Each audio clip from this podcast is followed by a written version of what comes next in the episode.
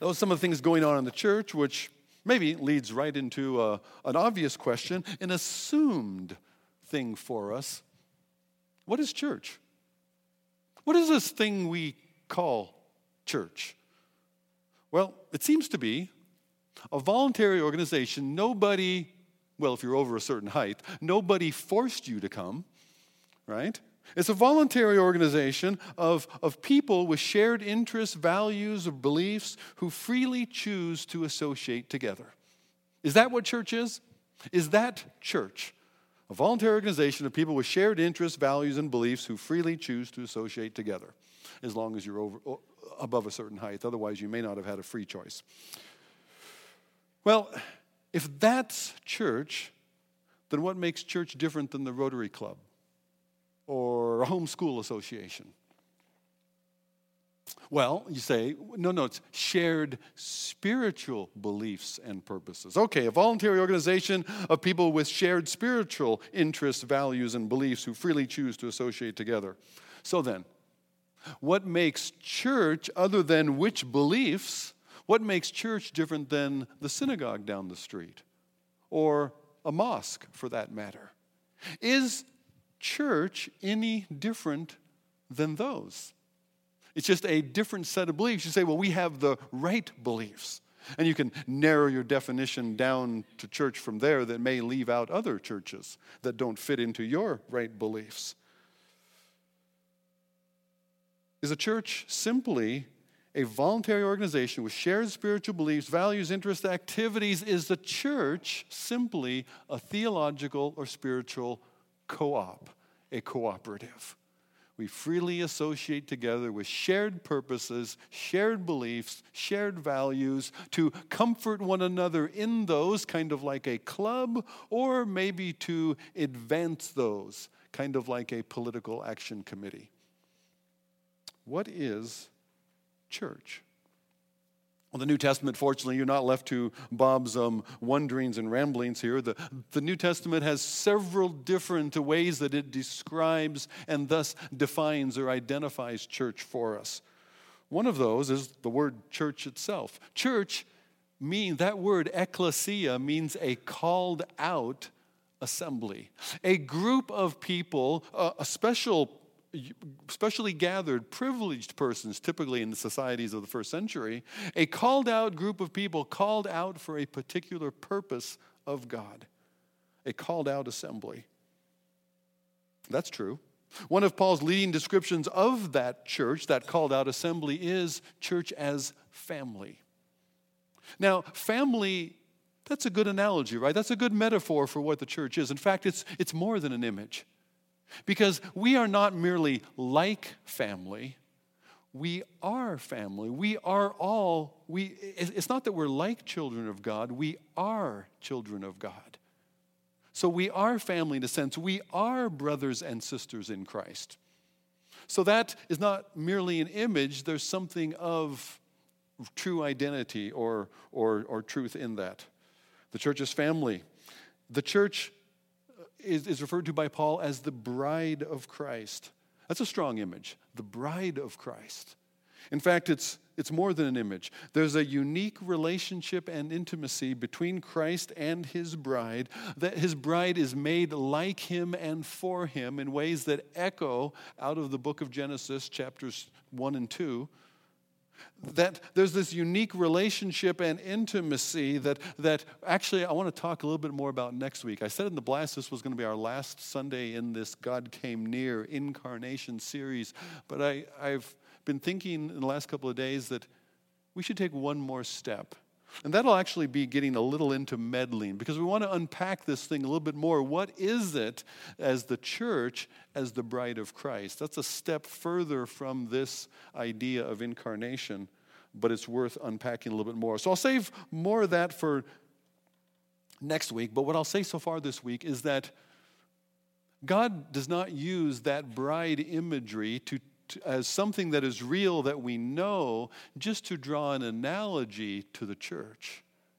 Actually, what if the church is the bride of Christ. That God uses that reality of the church as the bride of Christ, what he does in chapter 5 of Ephesians, to use that reality that the church is the bride of Christ to teach us something about how we should live in marriage together. Like I said, I'll leave off there because actually Paul moves from that bride imagery into another image that comes much closer to incarnation that I want to talk about this morning, and that is the church is the body of Christ.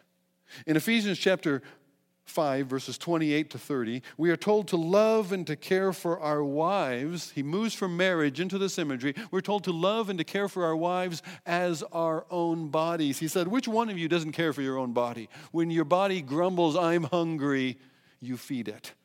When your body says, I'm tired of standing, you sit it.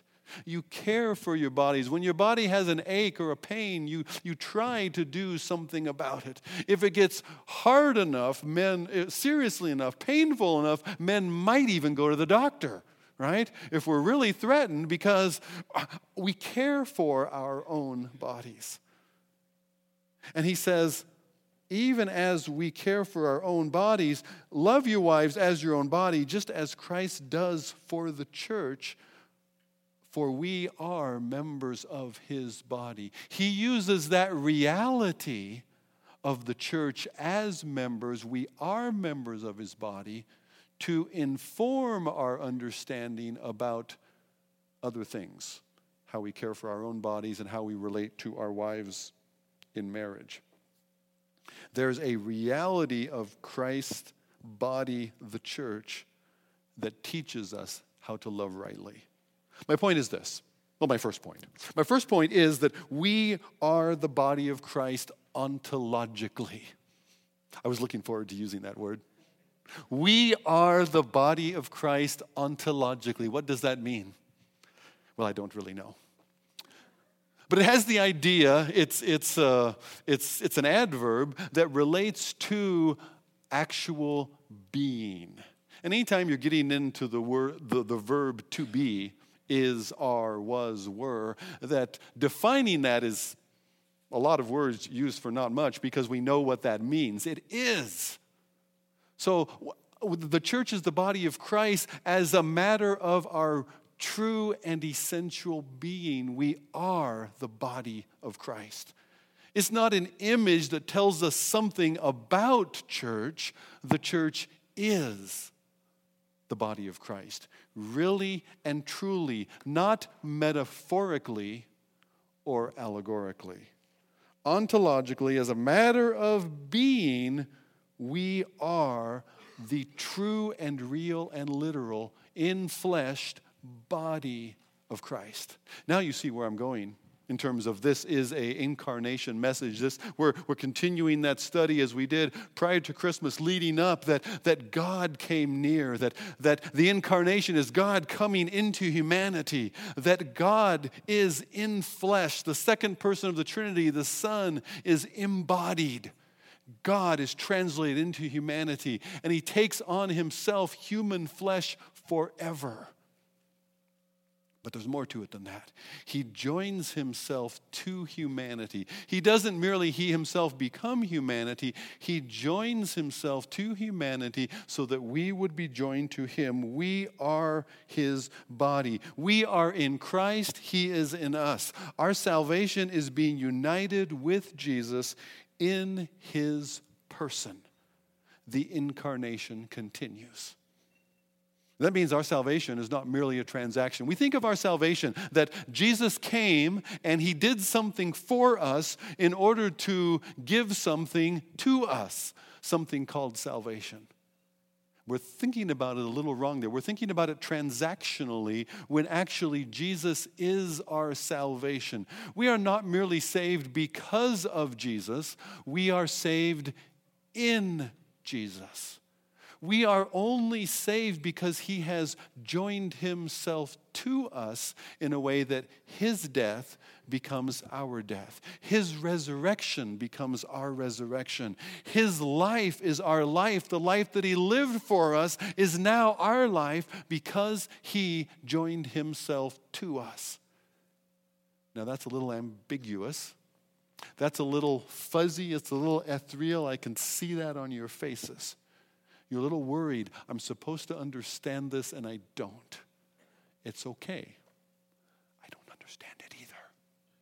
But don't tell the elders, okay? No, this is bigger than I can wrap my own head around. He's like, but I've been reading this book for a long time, this Bible, and I, I, I, I still can't really get my head fully around this. I can nibble around the edges. I can grab hold of some of the implications of it. And that's what I want to share with us today because our experience, all of our life and human experience tells us that this really is my body. This is the only body I have. But now that is stretched into something completely different, that this actually merely helps me to understand what the reality is. And the reality is my experience, which is that we are Christ's body. The incarnation didn't merely happen and complete at his ascension into heaven, but we are in him and he in us, and he has joined himself to this new humanity that he has created called the church, such that we are the body of Christ he prayed to his Father. He said, I pray that the glory that you have given me, I have given to them, so that they may be one as we are one. I in them and you in me, that they may become perfectly one, so that the world may know that you sent me and loved love them even as you loved me. That he has so joined himself to us to bring us into relationship through him with the Father.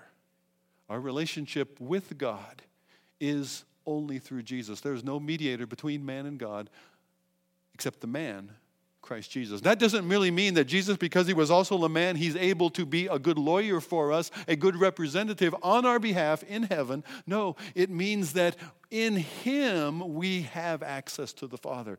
In him we have relational connection to the Father.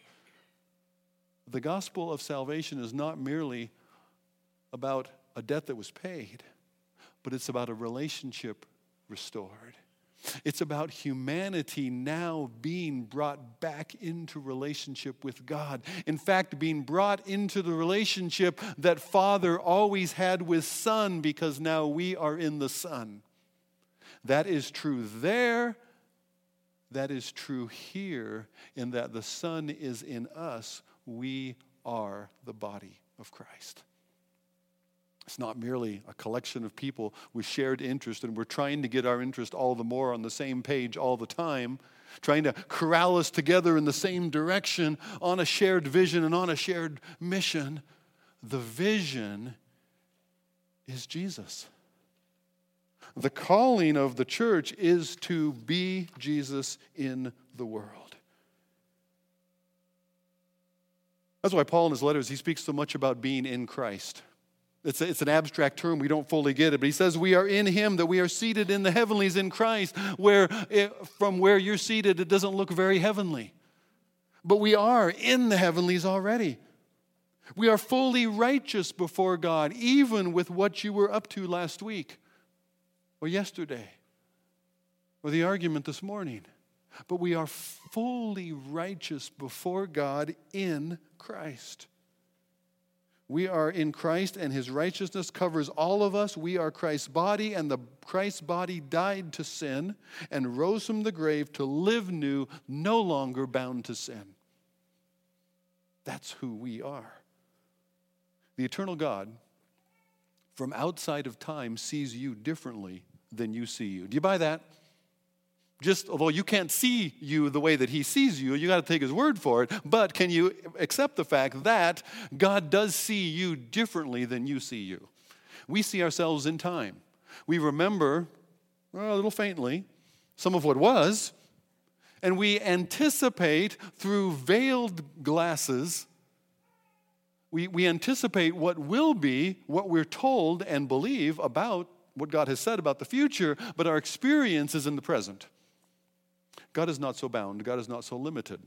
He doesn't have a poor memory.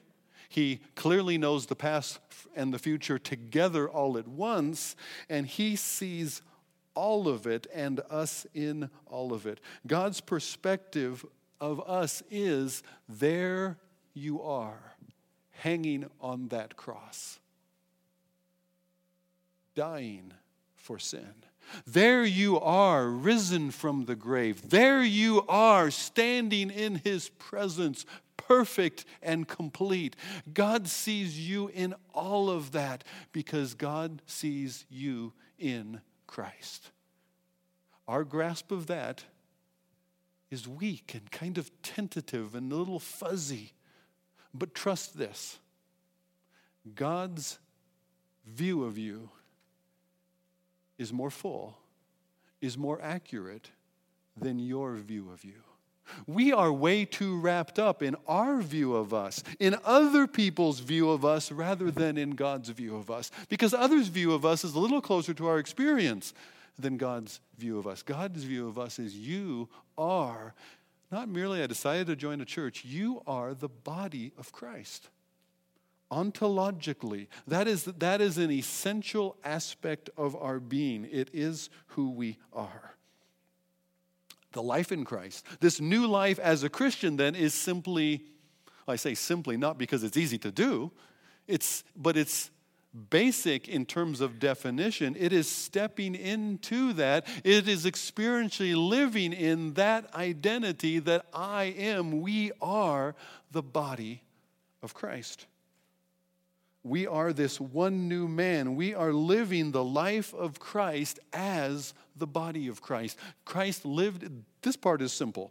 I live my life through a body. Jesus in the first century lived his life through a body.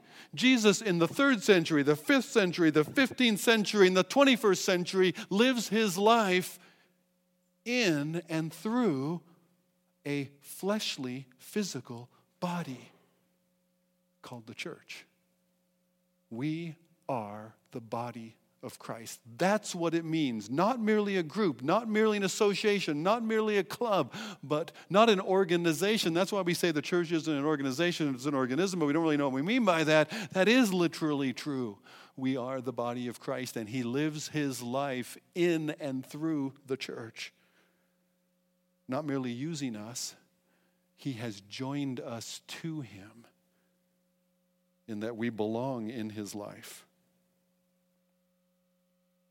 Joined in one body as one new man, this enfleshment of the risen Christ, that's our new life. We are one body, we are one new man, essentially corporate and relational. The body of Christ as a body, as plural together, many members, one body, has to be relational. Now, would you turn with me to Romans chapter 12? I promised somewhere in the title or on the, on the note sheet there that we'd get to Romans chapter 12, so let's do that. Let's fit that in. Romans chapter 12, and what I want you to look for here, I want you to look for that relational aspect, members together as we read. Romans chapter 12. And you'll hear some echoes here that I, alluded to with the, with the kids. Another key body passage is 1 Corinthians chapter 12. I didn't go to 1 Corinthians 12 this morning because 1 Corinthians 12 is agenda driven. Paul is using that truth of the body to relate to a particular issue where in the Romans letter he's, he's, he's more giving genuine truth or general truth that the, that the church needs to grab hold of without poking at any particular agenda or problem in relation to it.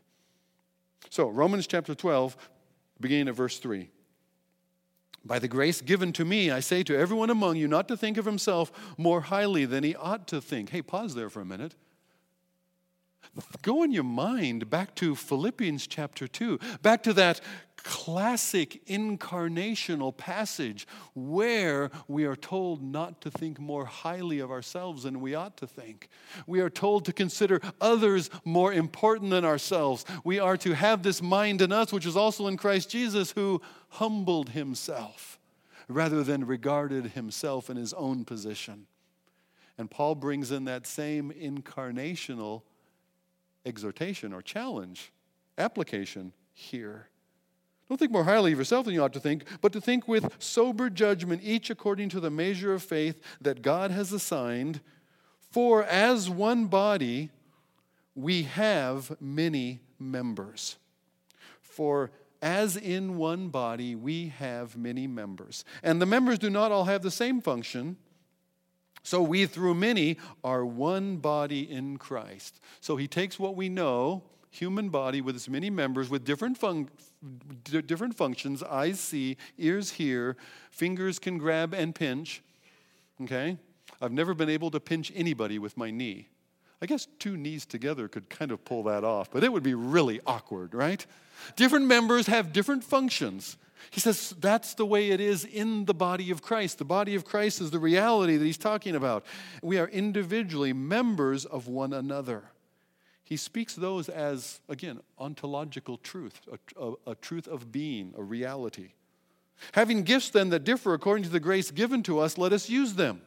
If prophecy, in proportion to our faith. If service, in our serving. The one who teaches in his teaching. The one who exhorts in his exhortation. The one who contributes in generosity. The one who leads with zeal. The one who does acts of mercy with cheerfulness. He assumes that we're all different members. We all have different giftings. Nobody has it all. Nobody is complete. In order to be complete, the, the members of the body have to be together as one.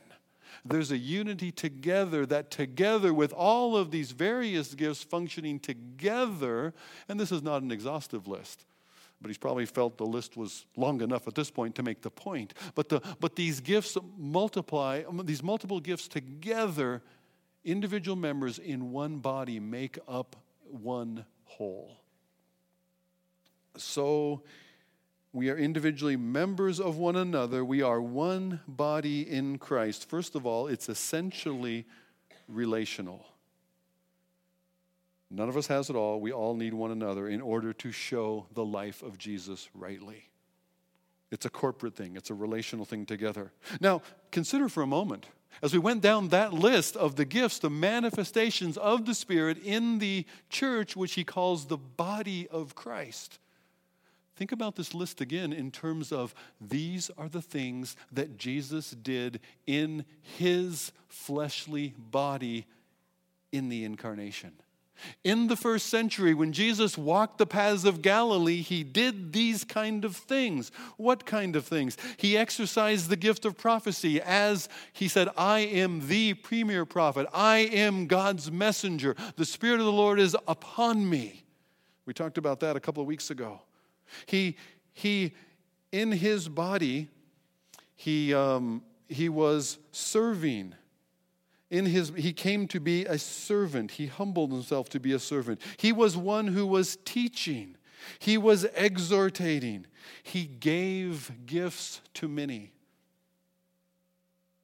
He was one who led. He was certainly one who did acts of mercy. He was generous in the things that he did for others. He was empathetic and sympathetic in seeing and doing something about the needs of others. These things that are gifts in the Spirit, and certainly you cannot deny throughout the Gospels the teaching, the exhortation, the prophecy, the, the being God's messenger to the moment at hand. That these are things that Jesus did in his ministry, and these are the things that God has given for the body of Christ to still do, to keep doing, to continue in, because we are his body. Let me ask you this Is Jesus done? We said it is finished. Is Jesus done? Is Jesus done working? How things are in the world, it's good, it's finished, I'm done. He is. Listen to this young man. He said, if you didn't hear him in the back, he is not done. You are so right. He continues to do all of these things in his body because the incarnation continues. Thank you. You've wrapped it up so nicely. As the body of Christ, as the body of Christ, this is my second point. I only had two. I could be long about them, but I only had two. First of all, we are his body. You got that. I've, I've pushed that probably far enough. As the body of Christ, we reflect the image of God as seen in the face of Christ. We do as he did because he's not done. the incarnation continues. The present incarnation by the Spirit in believers in the body corporally, that is our mission. A friend of mine in the church, as we were talking through these things about incarnation, I was trying to figure it out, so I called somebody smarter than me, and John Woods came over. I'm not sure if those line up or not, but I, I guess they do, because he gave me this. He gave me this that, that the mission of Jesus, the mission, Jesus' mission gave, the mission Jesus gave to his church, see, I can't even say it like you, you did, John. The mission Jesus gave to his church is to go and be me. Not to go and be like me, but to go and be me. We are the body of Christ. The life of Christ is lived out in us and through us for the same purpose of showing the Father to the world, of representing God, of being God's always intention for humanity over and in his creation. As Jesus did, he has sent us, go as my body in the world to be me. And you say, that's a big call. I'm not Jesus. No, you're not. And you're not the body. You are not the body. The church is the body of Christ, and each, all you got to do is be a thumb. I warn you, sometimes you'll get smashed but the whole body will be with you in it. You see, the whole, the whole experience of the Christian life is not what we want it to be, but that was the experience of the incarnate Christ, of Jesus embodied then. And so, why would it be any different? That's why he says, They persecuted me, they'll persecute you. The persecution of the body of Jesus isn't something new, it simply continues. We are his body. To go and to be him. We are members of one another. So 1 Corinthians 12 12, for just as the body is one and has many members, and all the members of the body, though many, are one body, so also is Christ. This is a fascinating phrase. We, we, we, we run through that and we say, yeah, there's Paul using that analogy again. But if we was simply using an analogy, a metaphor, we'd expect him to say, as the body is one and has many members, not the body is on, the body is one, Bob just left off an E. As many members, all the members of the body, though many, are one body, so also is the church. But he doesn't say so also is the church. He says so also is Christ, because we are so united with him. We are his body is not an image. It's not merely an expression. It's not just something we can get our ha- a handle around to try to figure out what then we're supposed to do. Our mission is to be Christ in this world. It's not a sometimes mission. It's not something we, we pick up and put down. It's not sometimes we're on the clock, sometimes we're off the clock. It is who we are. It is our identity and a shared identity together as one new humanity. As Jesus in the incarnation showed the Father to the world, we show Jesus to the world so that they can know the Father. They'll see him in us still. We think the church exists to worship God and to carry out his mission in the absence of Jesus. Now, because you've been listening a little, what's wrong with that statement? The church, the mission of the church, is to worship and carry out God's mission in the absence, to worship God and carry out his mission in the absence of Jesus. What's wrong with that? The absence part. That's what's wrong with that. The, the mission of the church is to carry out, is to worship God and carry out his mission in the presence of Jesus as the body of Christ. The, the mission of the church is not the imitation of Christ. I know I might be messing with a good book in the process. The, the purpose of the church is not the imitation of Christ. The calling of the church is the participation with Christ. We are in him we are his body, he is in us. And again, it's relational, it's corporate. We cannot do that individually merely. We have to do it together as one part of a greater whole. Even our church does not fulfill this. We fulfill this together with others as a part of a greater whole. The church together is his body, and we in this church are his body expressed, Jesus in flesh in our community. in the places he sends us. As his body, we have fellowship with him. We will long for fellowship with him as, as, as those who are born again in Christ. We long for fellowship with Jesus, with the Father. Or maybe I should say, in Jesus, with the Father. We long for that fellowship and we find it in living out his life in our life. We have our best fellowship with Jesus in the least of these we give a drink of water to in his name. We have fellowship with Jesus also as we explain and show him and teach something of him to others who don't know him. Using Moses and all the prophets and the gospels and the letters, we are walking with somebody on the road to Emmaus because we are Jesus in flesh. We are the body of Christ. Jesus extended mercy in his healing and intervening, often not to draw attention to himself, not to prove who he was, but often it was ad hoc. It was on occasion. It was along the way. It's somebody that he just happened to meet. But in that happening to meet, he's again revealing the empathy, the sympathy, and the seeing and noticing of the Father all through his life, he's showing us what God is like, and God sees, and God notices, and God cares, and God hurts with, and God meets, and God does something about it one way or another. And so Jesus sees these needs along the way, and he meets them, and he's merciful. How do we care for the needs, the brokenness around us? This is something we there's much around us, I should say, that we cannot do, but what can I do? What help can I give? We're limited, we're scared, we're scarred, scared, scarred by our own past. I grew up poor. I grew up not having much, holding tightly to what I did have. I, I didn't grow up thinking I needed to give to others. I grew up thinking I needed to receive and get from others. And what I had, I carefully guarded and kept because I didn't know when there would be more to be had, and, and uh, I was going to need this. And I have to intentionally give. I have to intentionally be generous because I'm still scarred by my past, by who I was.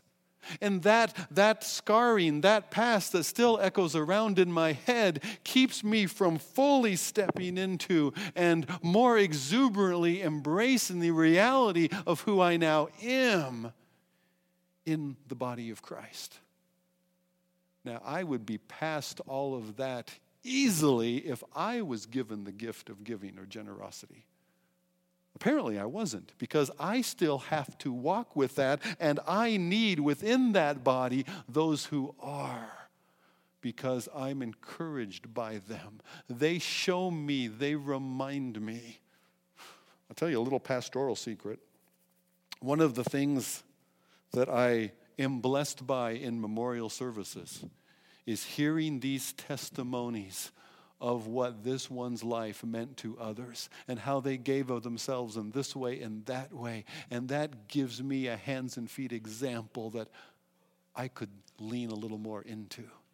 Because I need other people in the body to help me to experience that aspect of the in flesh life of Christ, that his, his life in me and me trusting himself. You could say, well, come on, don't be so hard on yourself, Bob. You're like me. You want to hold on to what you've got. And you, you, you could quote me all kinds of proverbs that, that talk about, you know, storing up for the future.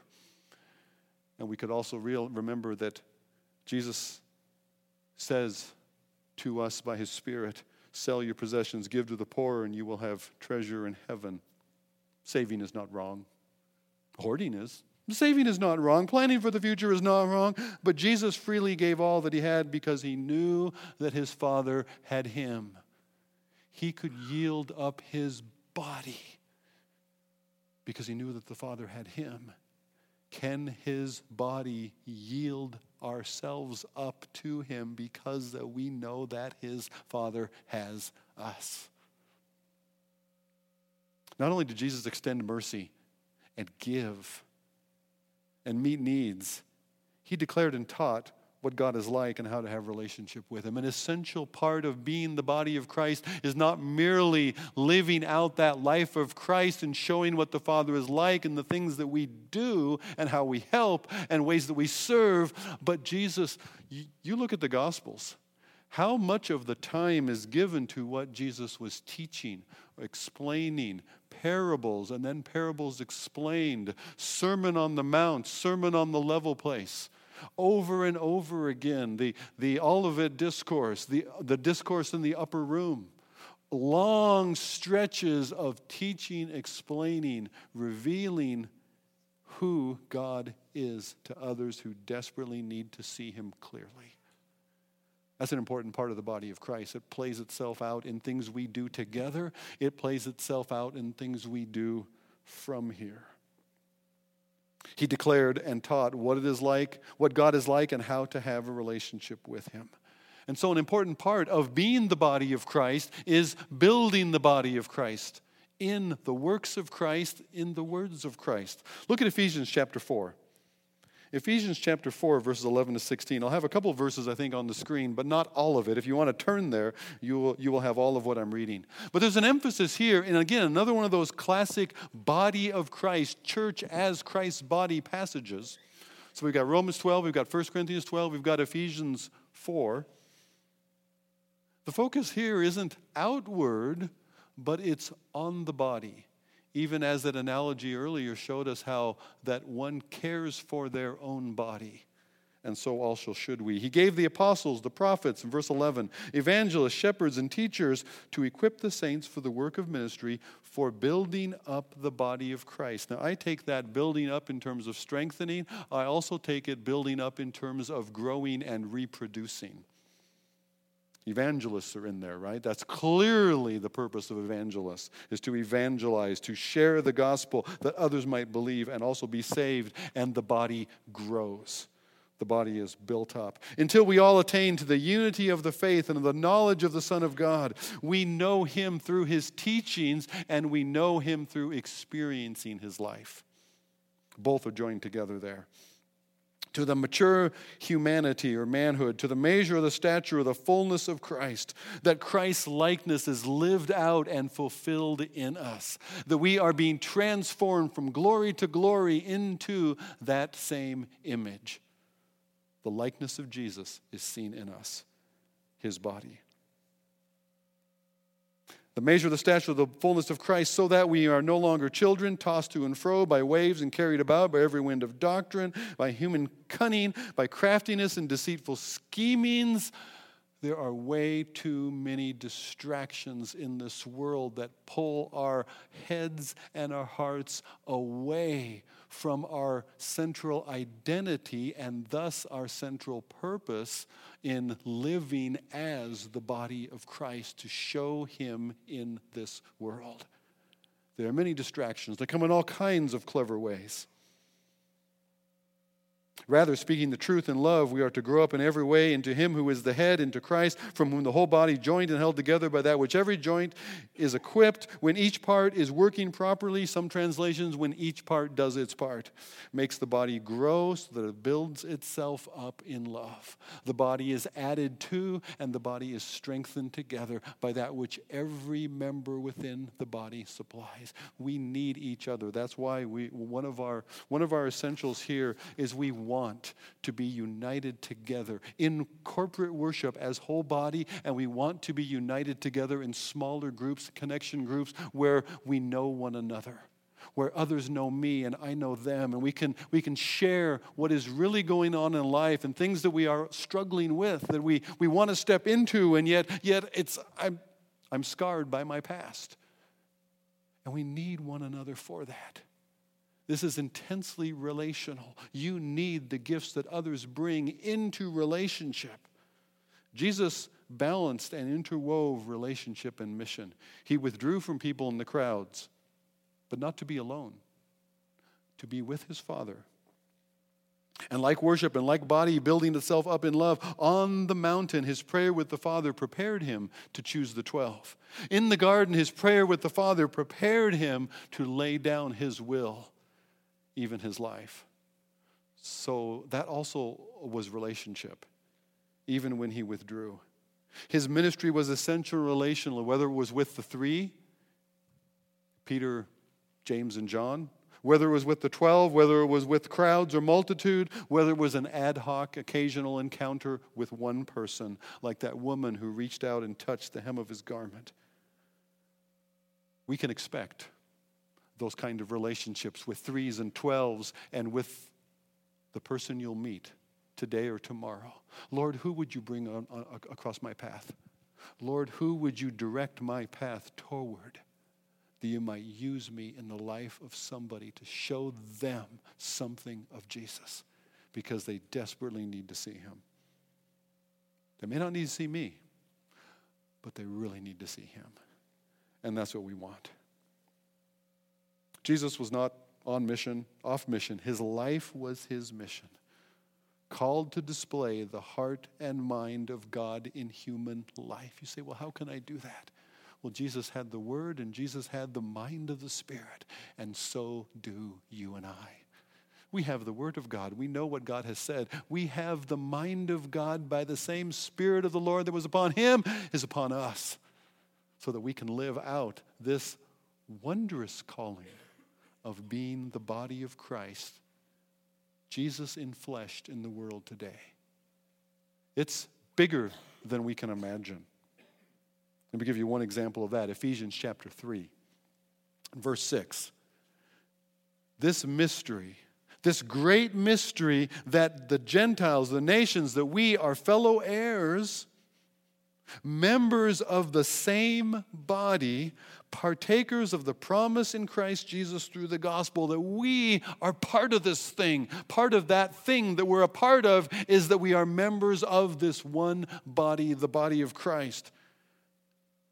And the purpose there, we pick it up in verse 10, so that through the church, the body of Christ, the manifold wisdom of God might now be made known. Through the church, the wisdom of God is made known. In the Proverbs, the wisdom of God is personified. Wisdom calls out in the streets. The wisdom of God, the mind of God lived in human life was personified in the incarnation. The Word became flesh and dwelt among us moved into our neighborhood. And the wisdom of God is personified, he says, in the body of Christ, in this neighborhood, and before all of heaven. Look at it again. Look at verse 10. Got to find verse 10. There it is. So that through the church, the manifold wisdom of God might now be made known, not only in our neighborhood, but to the rulers and authorities in the heavenly places. When the church is living out our identity as the body of Christ, in fleshing Christ in the real world, angels look at that and they marvel, Peter says. Demons look at that and they tremble. Because when we stand in faith in Him, the enemy has to flee. My point is this our fullest, richest spiritual experience of this new life in Christ will be as His body, living together as the body of Christ in this world, in our neighborhoods, living out His mission in relationship with Christ and one another by the Spirit. We're not going to do that as a, as a weak, we're not going to do that well as a weak body, as a tired body you know, I was thinking of the aging process. Maybe I dwell on that too much these days, sneaking up on me. But, you know, there's things that happen in our bodies. We're tired, we're worn out, we just don't want to. Couldn't we just watch TV? And I don't remember things quite so clearly like what was going to happen this morning. I won't tell you what I forgot, but I did. And uh, sometimes I'll look at somebody and I you say, You're way too young for this, Bob. I don't remember their name. You do it too. Some of you, anyway. Along the way, we forget much more you know, about who we are and who people around us are. And maybe those things about aging within our bodies are to warn us about something about weakness that can easily creep into the body, the body of Christ. Let the Spirit of the living God also give life to this mortal body. Not tired out and out of shape, not letting ourselves go, not foggy minded and not remembering who we are, but clear on this I am His hands to serve. We are His feet to go. We are His voice to teach. We are His arms to embrace. We are His body to show the likeness of the Father to the world that they might know Him and also be reconciled in His Son. Fulfilling our mission to go and be Jesus in relationship with the Father and one another by the Spirit building up one another, reaching out to those around us. Would you join me in prayer? Father, we, we don't want this to be true because we know that it is. Instead, Father, we, we want to step more into it. We want to not, it's beyond us to plunge, Father. We want to take a next step, though. We want to take a next step in terms of that connection with others around us that we as individual members of the body would benefit from the body as a whole and not be free range members cut loose and on our own, amputated in a sense from who we are in Christ. Father, we want to grow from those relationships together, that together and in our own life experience, we would show something of Jesus to the people around us that just like children relating to a family, that what we do individually would reflect well on Jesus because of how it shows something of Him that the whole body shows well.